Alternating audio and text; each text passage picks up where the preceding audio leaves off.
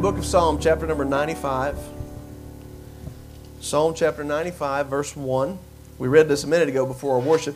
Rick, I'm a little loud if you don't care to turn me down there. I hear myself echoing just a little bit. You're done. Thank you, everybody. Yeah. yeah, I kind of held you just a little bit. I can keep you guys on your toes. Keep everybody guessing. All right. I trust you found it. Psalm chapter 95. I'm going to read verses 1 through 7 for our text this morning before we go to the Lord in prayer. O come, let us sing to the Lord. Let us make a joyful noise to the rock of our salvation. Let us come into his presence with thanksgiving. Let us make a joyful noise to him with songs of praise. And I believe we did that this morning. Say amen. amen. For the Lord is great is a great God and a great king above all gods. In his hands are the depths of the earth, the heights of the mountains are his also. The sea is his, for he made it, and his hands formed the dry land. Excuse me. O come, let us worship and bow down. Let us kneel before the Lord our Maker.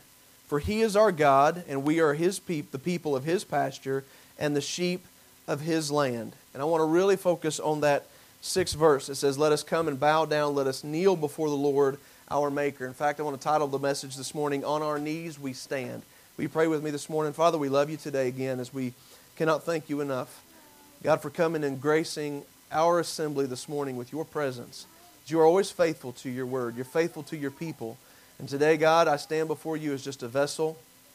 I pray that not one word would be that of my own, God, but that every word, that I might be a conduit, that every word spoken might come from your heart to rest into the hearts of each person. We need desperately to hear your voice today, and we pray it all in Jesus' name. Everybody give me a shout of amen. Amen. amen. God bless you. You can be seated. Thank you. Come and let us worship and bow down. Let us kneel before the Lord our Maker.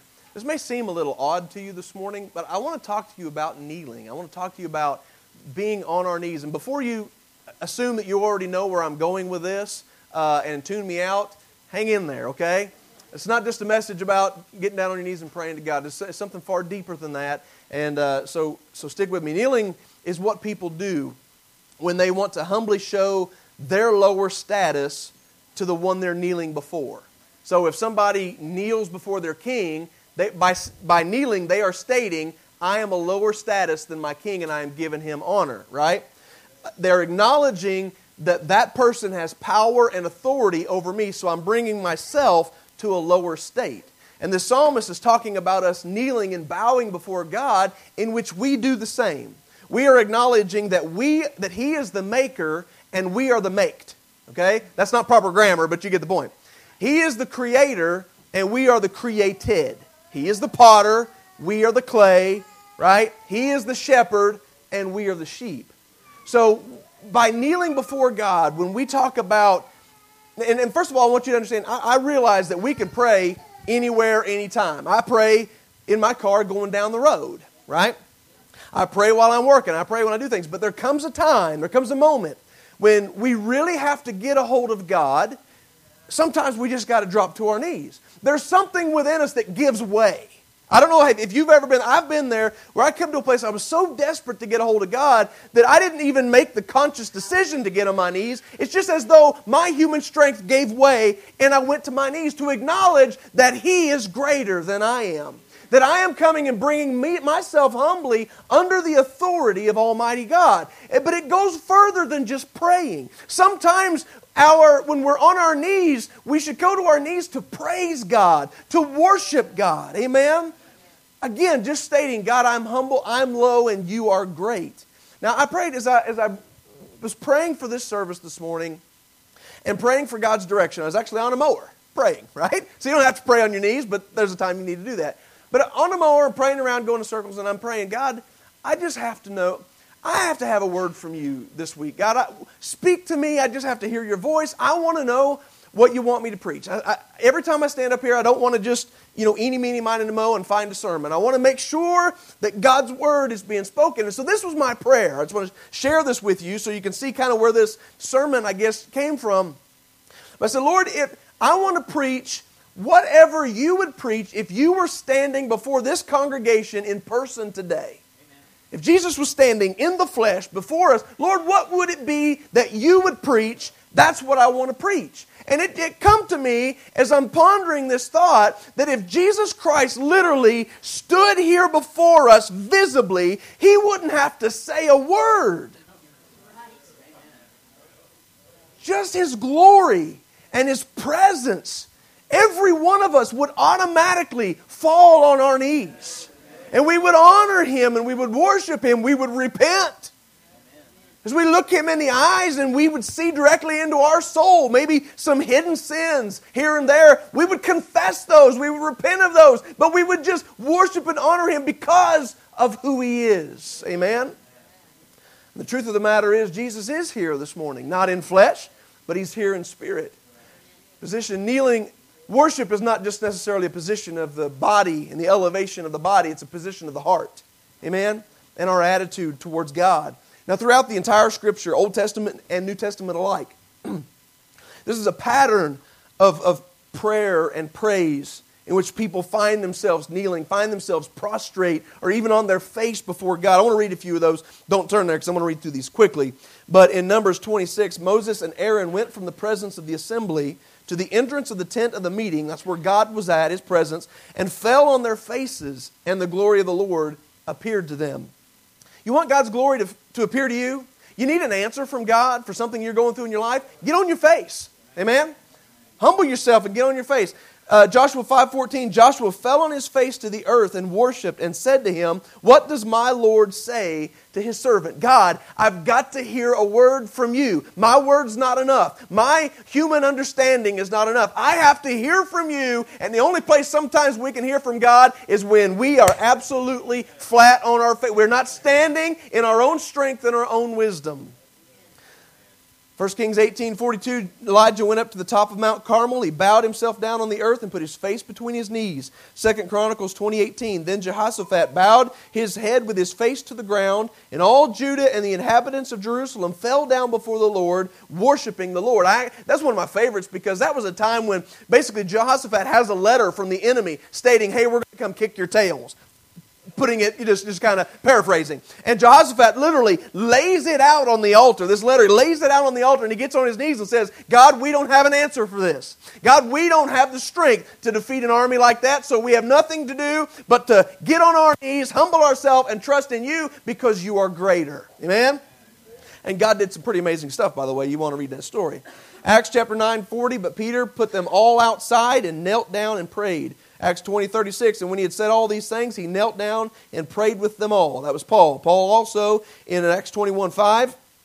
Kneeling down on the bench, we prayed and said farewell to one another. Ephesians 3 and 14, Paul says, For this reason I bow my knees before the Father, that according to the riches of his glory, he may grant to you to be strengthened with power through his Spirit in your inner being, so that Christ may dwell in your hearts. For this reason I bowed on my knees. It's throughout the entirety of Scripture. That's just a few. So throughout the entirety of Scripture. He said, Well, Dennis, if, if I can pray and I don't have to be on my knees to pray, God hears me everywhere, then what's really the point? The point is that God has called us all, Jesus said, to worship Him in spirit and in truth.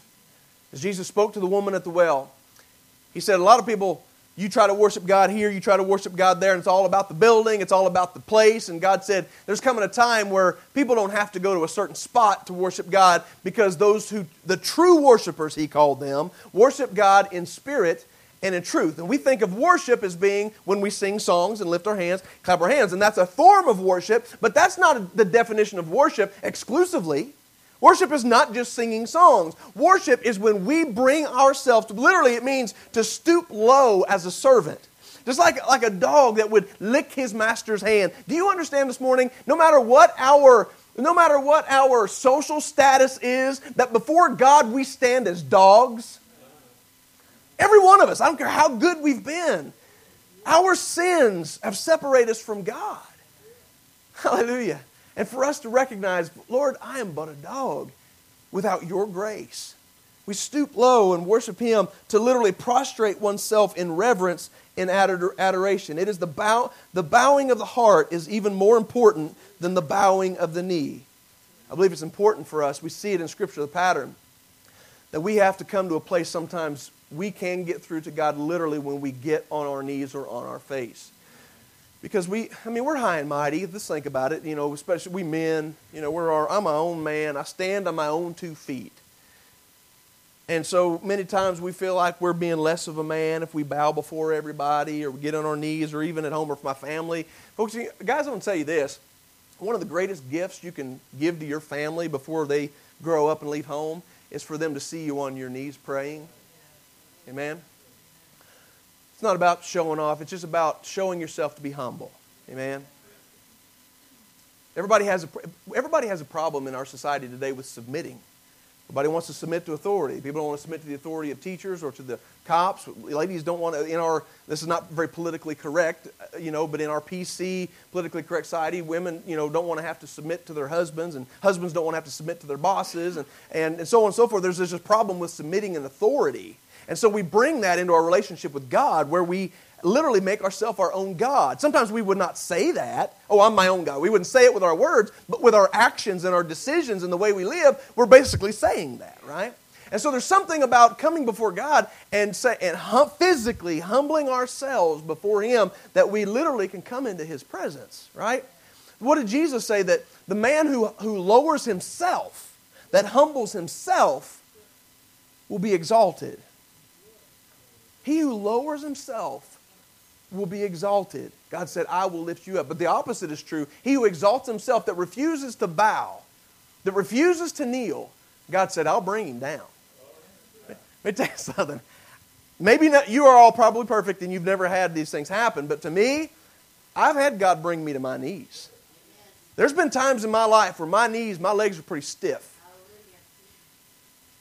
I turned and disobeyed God at times in my life, and got high and mighty, and I refused to bow. Refused to do what God called me to do.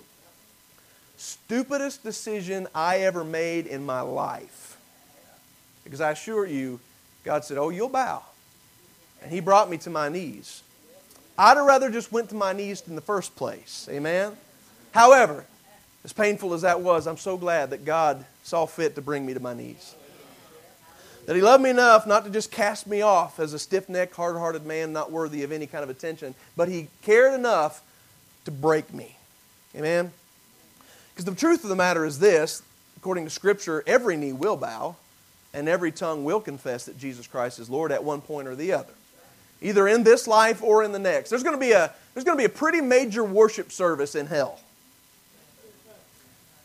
When all those who rejected Christ realize he really is Lord, and they will acknowledge him then, and they will worship him then, it'll be too late, obviously, at that point. So God now, God is looking for people who will now, when it's not popular, looking for people who will now, when everybody around us said we're just kooks. He's looking for people who will now get on their knees and get on their face, worship him and seek his face and praise him. And God will do some great and mighty and mighty things in our life when we humble ourselves to do that. Amen. Again, it's not just about lowering the elevation of our body, it's about lowering our, lowering our, our opinion of ourselves. Put it that way. We get a pretty high opinion of ourselves, and the Bible teaches us don't think more highly of yourself than you should. Because as soon as we get to thinking pretty highly of ourselves, oh, I'm, I'm, I'm spiritual, I've got this all figured out, God will just show us how low we really are. Amen? Kneeling is, is important, but it's, it's just a religious posture if our heart is elevated, right? We can all come in here and get on our knees and pray, but if our heart is elevated, then it doesn't really matter. And that's what ultimately what God is looking for. Peter, if you remember the day they came and took Jesus away, Peter stood with a sword. He stood, he, he wanted to stand and fight, right? And he took the sword and he cut the soldier's ear off, and Jesus rebuked him for that. Jesus wanted Peter not to learn how to stand and fight in the flesh with carnal weapons, he wanted him to learn how to kneel and fight. Amen? That's where our fight takes place as God's people on our knees. Because we're not wrestling against flesh and blood. Right? It's, the weapons of our warfare are not carnal. They're not weapons we hold in our hand. We fight the spirits of darkness and wickedness in high places, and we do that on our knees. Prostrate before God in worship and honor to Him. I want you to turn over to uh, 2 Chronicles chapter 5. Chapter 6, actually. 2 Chronicles chapter 6. Let's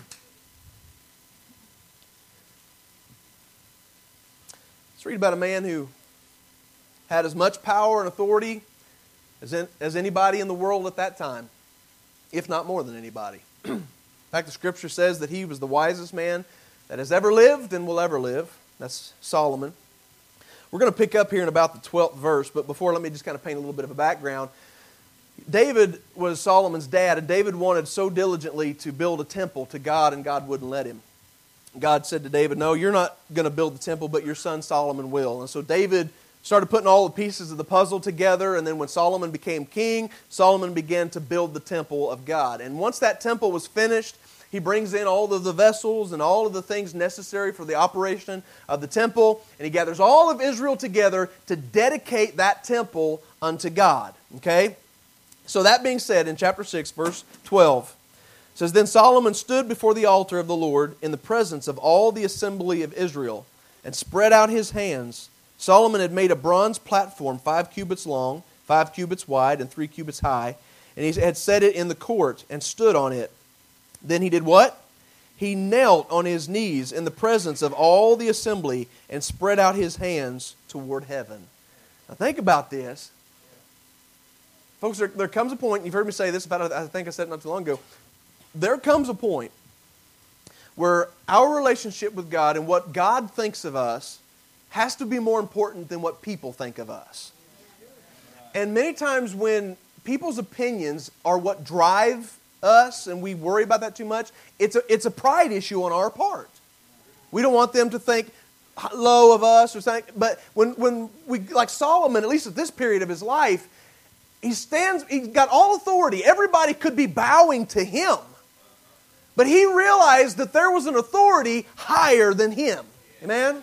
And so he, before the entire nation, got down. Can you imagine what it would be like for the President of the United States to humbly, in, in, in, sincerity and spirit and in truth, get down on his knees on national television and begin to cry out to God, repenting and asking God to bless the nation? That's literally what's happening here hands towards heaven, on his knees, praying, Oh Lord God of Israel, there is no God like you.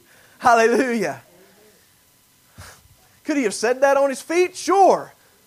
But on his knees, he brought himself low.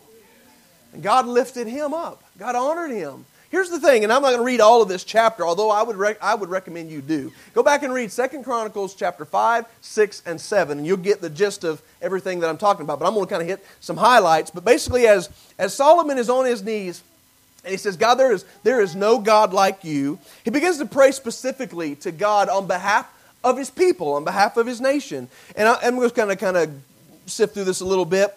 But in uh, the 24th verse, basically, God says, Lord, if your people Israel are defeated by an enemy because they've sinned against you, and they turn back and acknowledge your name and pray and plead with you in this house, then hear from heaven and forgive their sin. Uh, he, he goes later in verse 26 if the heaven is shut up and there's no rain because the people have sinned, and they repent and cry out to you, then Lord, please hear them and, and fix them. If there is a famine in the land, verse 28, uh, because of sin and pestilence and blight and mildew and all of these things, and enemies besiege the land. Lord, if the people turn back to you and repent, then Lord, please hear from heaven and forgive them. He goes on to say, even if a foreigner, somebody that's not even a if they come to this place and they turn their heart towards you and they call out to you in this place, Lord, hear that foreigner and answer his prayer. If the people go out to battle against their enemies, whatever they do, Lord, send them. Pray that if they pray toward this city, God then be with them and give them victory. In verse 36, it says, If they sin against you, for there is no one who does not sin, and you are angry with them and give them to an enemy, so that they are carried away captive to a land far or near, Yet if they turn their heart in the land to which they have been carried captive, and repent and plead with you in the land of their captivity, saying, We have sinned and acted perversely and wickedly, if they repent with all their heart, and that's the key, and with all their soul in the land of their captivity to which they were carried captive, and pray toward their land which you gave to their fathers, then, Lord, verse 39, hear from heaven your dwelling place, their prayer and their pleas, and maintain their cause, and forgive your people who have sinned against you. Now remember, he's praying on behalf of himself and his people. He's calling out to God in desperation on his knees with his hands lifted toward God, unashamed. Now, look what happened because of this, because of this man's humility. Not only the position of his posture, but the position of his heart. If you look in chapter 7, verse 1, as soon as Solomon finished his prayer, fire came down from heaven. Hallelujah. How many of you think we need a little bit of Holy Ghost fire to come down from heaven? This was physical fire that literally fell and, and, and consumed the sacrifice and initiated that fire within the temple. Folks, we don't need a physical flame to come from heaven, but we need the fire and the power of the Holy Ghost to come down and to empower us. You know how we get it? We fall on our face, we get on our knees, and we cry out to God for it. Because of this man's humility and his worship and his prayer, his selflessness, it wasn't just praying for himself, he was praying for his people. We can't get past praying for ourselves. It's one thing, it's easy for us to fall on our knees and pray out to God when we need Him. It's a whole other thing to get on our face and pray on the behalf of other people. You want to get a hold of God, that's the way you do it. Amen? But as Solomon finished, this fire came down and consumed the burnt offering and the sacrifices, and the glory of the Lord filled the temple. And the priests could not enter the house of the Lord because the glory of the Lord filled the Lord's house. In fact, if you go back in the fifth chapter, there towards the end of the chapter, it says that the priests could not stand to minister because of the cloud. As, he, as Solomon on his knees praying out to God, God literally in his presence comes and in, like a cloud, a Shekinah glory, a cloud that you could see and feel, and it filled the temple. And God's presence was so strong in the temple that the that flesh could not stand up.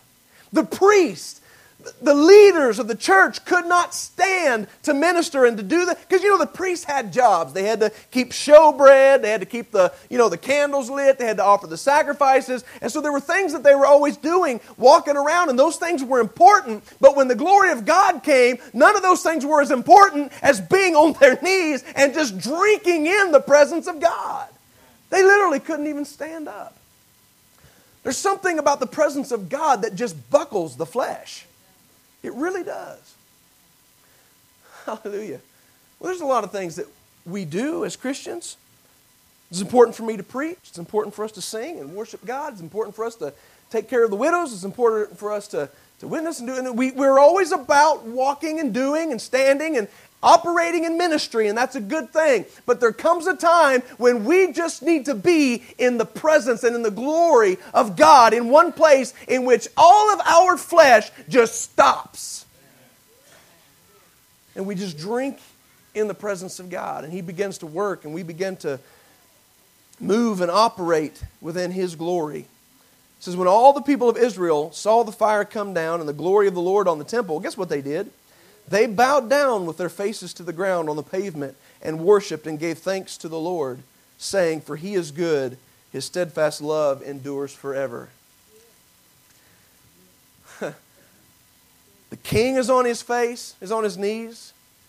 The preachers are on their knees, and the people are on their knees. Think about that. From literally from the top all the way down, people were on their knees seeking God. And it worked. God answered. God showed up. Folks, and it is not any different today than it was in that day.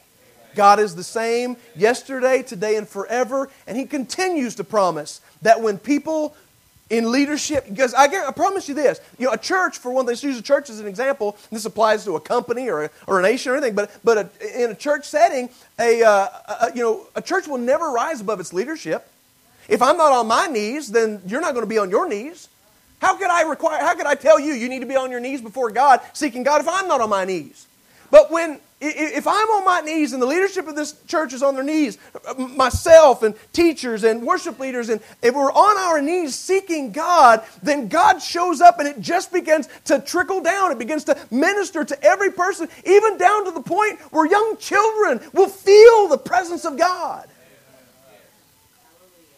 Ain't none of us want to just go to church. We want to go and commune with God. People feel it. We have people say, well, they walk, I, I felt the Lord when I walked through the doors. Yeah, that, that's what we're after. Because when people come in contact with God in the presence of God, it just automatically brings us to a place of contriteness and prostrateness where we literally come humble before Him. Hallelujah. So God answers him if you read on into the seventh chapter. after Solomon's on his knees, the people's on his knees, the preachers are all on their knees. Verse 11 of chapter 7. Thus Solomon finished the house of the Lord and the king's house, all that Solomon had planned to do in the house of the Lord and in his own house, he successfully accomplished. Then the Lord appeared to Solomon in a night and said to him, I have heard your prayer and have chosen this place for myself as a house of sacrifice.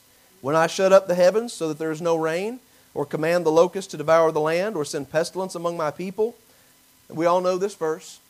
If my people who are called by my name humble themselves and pray and seek my face and turn from their wicked ways, then I will hear from heaven, I will forgive their sin, and I will heal their land.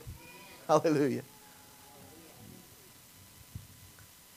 God, Psalm says, God, will you hear them if they call out to you? And God says, Yes. Because you humbled yourself and came on your knees, lifted your hands before me, I, I will do exactly what you're asking me to do.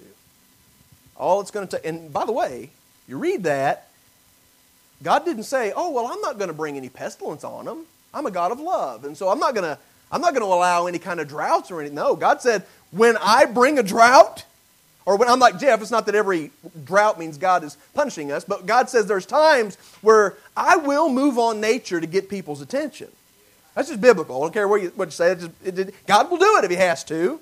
Not, not as a mean God that's trying to punish, but as a loving God that's trying to get people's attention and draw them back. But God said, if I do something like that, Solomon, as soon as somebody turns their heart towards me, I will hear them and I will bring them back and I will forgive them. We'll heal their land. Hallelujah.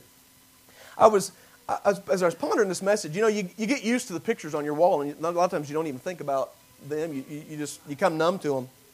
But as I was preaching uh, this message, it, it, I noticed a picture on uh, Sweetie and I on our bedroom wall. We have a picture, and I'd forgotten all about it. And it says this You never stand taller than when you're on your knees. I like that. You never stand taller than when you're on your knees. Want to be a mighty man? Learn to get on your knees. Want to be a virtuous woman? Learn to be on your knees. You take a man like Daniel, who, who was, you know, one of the greatest men of God that God used in such a mighty way. And he stood tall. When, when the world said to him, You can't worship your God anymore, he stood tall against it. He didn't go to the courts and argue his opinion and argue his doctrine. He went to his knees three times a day. He got the word, You can't pray anymore. And he went right up to his room, threw the windows open. What's he saying? I don't care. I don't care who sees this. Throws his window open and he gets on his knees, literally, physically. The Bible says, got on his knees three times a day, just like he had done before. If you read that, the Bible says that, that Daniel was a man of impeccable character. And the reason for that is because the man prayed three times a day. Right? That's how he got that kind of a character. Because he, he learned how to stay and abide on his knees, to live in the Spirit and trust God and, and seek God all the time. Whenever Daniel's enemies came to find some sort of fault in him, let's, let's find some trash. You know how it is, we watch the, the uh, legal, political spectrum, and they're always looking for some sort of garbage on somebody, right? Well, these guys are looking for some sort of garbage uh, on Daniel, and they couldn't find any. You know why? Because the man prayed three times a day on his knees before God. Of course, you know the whole story. God delivered him out of the lion's den. Daniel didn't wait till he got in the lion's den to decide, okay, maybe it's a good idea for me to start getting on my knees now. He was already a humble man that knew what it was to prostrate himself, and then therefore God came to his rescue. I also thought about this song. I hadn't, again, hadn't thought about this in years until I was studying this, message, this message. But uh, Nicole Mullen has a, a song that says, I've learned in laughter or in pain how to survive. I get on my knees. I like that. Laughter, pain, whatever's going on in my life, the way I survive it is to be on my knees. And I'm, I'm going to close, but in uh, Malachi, God is appealing to Israel, who basically were just, they were barely tipping their hat to God, right? God says, you know, you've robbed me. They say, how did we rob you? And tithes and offerings and all of that kind of stuff. But this is what God says to them. It says, this is actually in Malachi chapter 1, verses 6 through 8 says, A son honors his father, and a servant his master. If then I am a father, where is my honor? If I am a master, where is my fear? Says the Lord of hosts to you, O priests who despise my name. But you say, How have we despised your name? By offering polluted food upon my altar. But you say, How have we polluted you? By saying that the Lord's table may be despised. When you offer blind animals in sacrifice, is that not evil? And when you offer those that are lame or sick, is that not evil? Present that to your governor. Will he accept you or show you favor? Says the Lord. What is God saying ultimately? God, we know that when God uh, established the sacrifice, when they came to sacrifice, they couldn't find the little sickly lambs that were going to die anyway and offer them as a sacrifice to God. God wanted what? The best. The perfect lamb, the best one they had is what God didn't just ask for, He required it. If you want me to accept your sacrifice, it's got to be perfect. But the people of God got lazy, got stingy, got prideful and arrogant, and started offering him all the junk. God said, I don't want it. I don't want your leftovers. How many of us at times in our life, I think we probably could all admit to this, I know I can, have just resorted to giving God our leftovers? We give all we've got to us and what we want, and we'll just give God a little bit what's left over. And God said, I'm sorry, I'm just not, I'm not satisfied with that, God says. I want the first fruits. I want the best. And so God speaks to his people who are just literally giving God leftovers, and God says, Give that to your governor. See what he thinks about it. You, would, you wouldn't give your leader that kind of respect. You, you want to you wanna honor the governor, you want to honor the president or honor the king, and you really want to put on a big show for him, and then me, King of kings and Lord of lords, the one that literally holds every breath that you take in my hand, you want to just give me your leftovers. God said, I don't think He would accept it, and I'm not going to accept it either. Amen?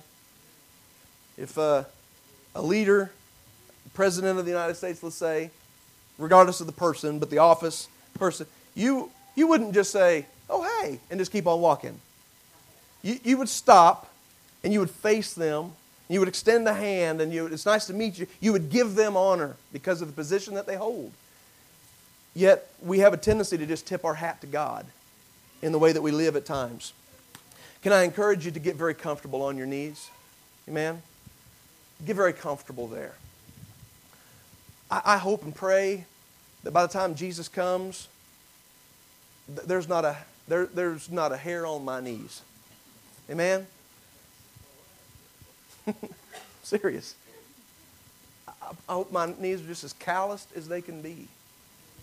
We need to get comfortable there. That's where God, that's where we meet God. Amen. Worship Him. I tell you what we're going to do. We're going to take communion this morning. I'm going to ask uh, Jeff, Dale, uh, Papa, would you come? And Matt, you guys come and this is a good uh, time to do this, I think. Part of communion, folks, is that it's a, it's a recognizing of what Jesus did for us. Jesus said, As often as you do it, do it in remembrance of me. You guys go ahead and start passing it out. Don't wait for me to stop talking. We'll be here all night.